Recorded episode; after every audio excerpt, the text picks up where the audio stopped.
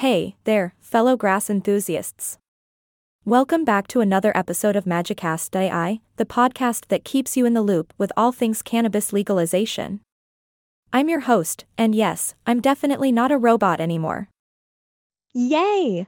Today, we're zooming in on the great state of Alabama. Now, Alabama might be known for its sweet tea and southern charm, but when it comes to cannabis, they still have some catching up to do. But fear not, my friends. We've got some news to share that'll make you say, Roll Tide. Now, let's start with some legislative updates. The Alabama legislature recently adjourned, but not before making a teeny tiny step towards cannabis policy reform.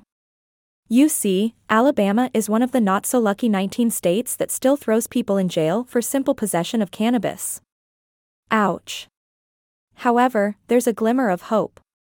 Senator Bobby Singleton tried to bring some cannabis decriminalization to the table, but unfortunately, it didn't make it past the committee. I guess they're not quite ready to embrace the magic herb just yet. What's interesting, though, is that personal use of cannabis isn't really clearly defined by statute. And that gives the arresting officer some serious decision making power. Talk about playing a high stakes game of toke or not to toke. Now, let's move on to something a bit more uplifting. Alabama made some waves back in 2021 when it became the 36th state to pass medical cannabis legislation. Way to go, Alabama. But hold your horses, my friends, because things are moving at a snail's pace. The Alabama Medical Cannabis Commission issued their first batch of licenses on June 12, 2023, but then they decided they needed to review the whole process. Oh, bureaucracy, why must you slow down our green dreams? So, unfortunately, we don't have a timeline for when the final granting of licenses will happen. But hey, Rome wasn't built in a day, and neither was any good smoke sesh, am I right? Now, let's take a closer look at the Compassion Act, which is the law governing Alabama's medical cannabis program. While it's definitely a step up from having no protections at all, there are a few provisions that are a bit, shall we say, unnecessary burdensome for patients. It tries to send pain patients down the opioid rabbit hole before considering cannabis. Come on, Alabama, can't we break that pattern? And if that wasn't enough, doctors have to jump through hoops, including a four hour course and a fee of up to $300 just to get in on the green action. I guess they want to make sure only the dedicated ones light up, huh?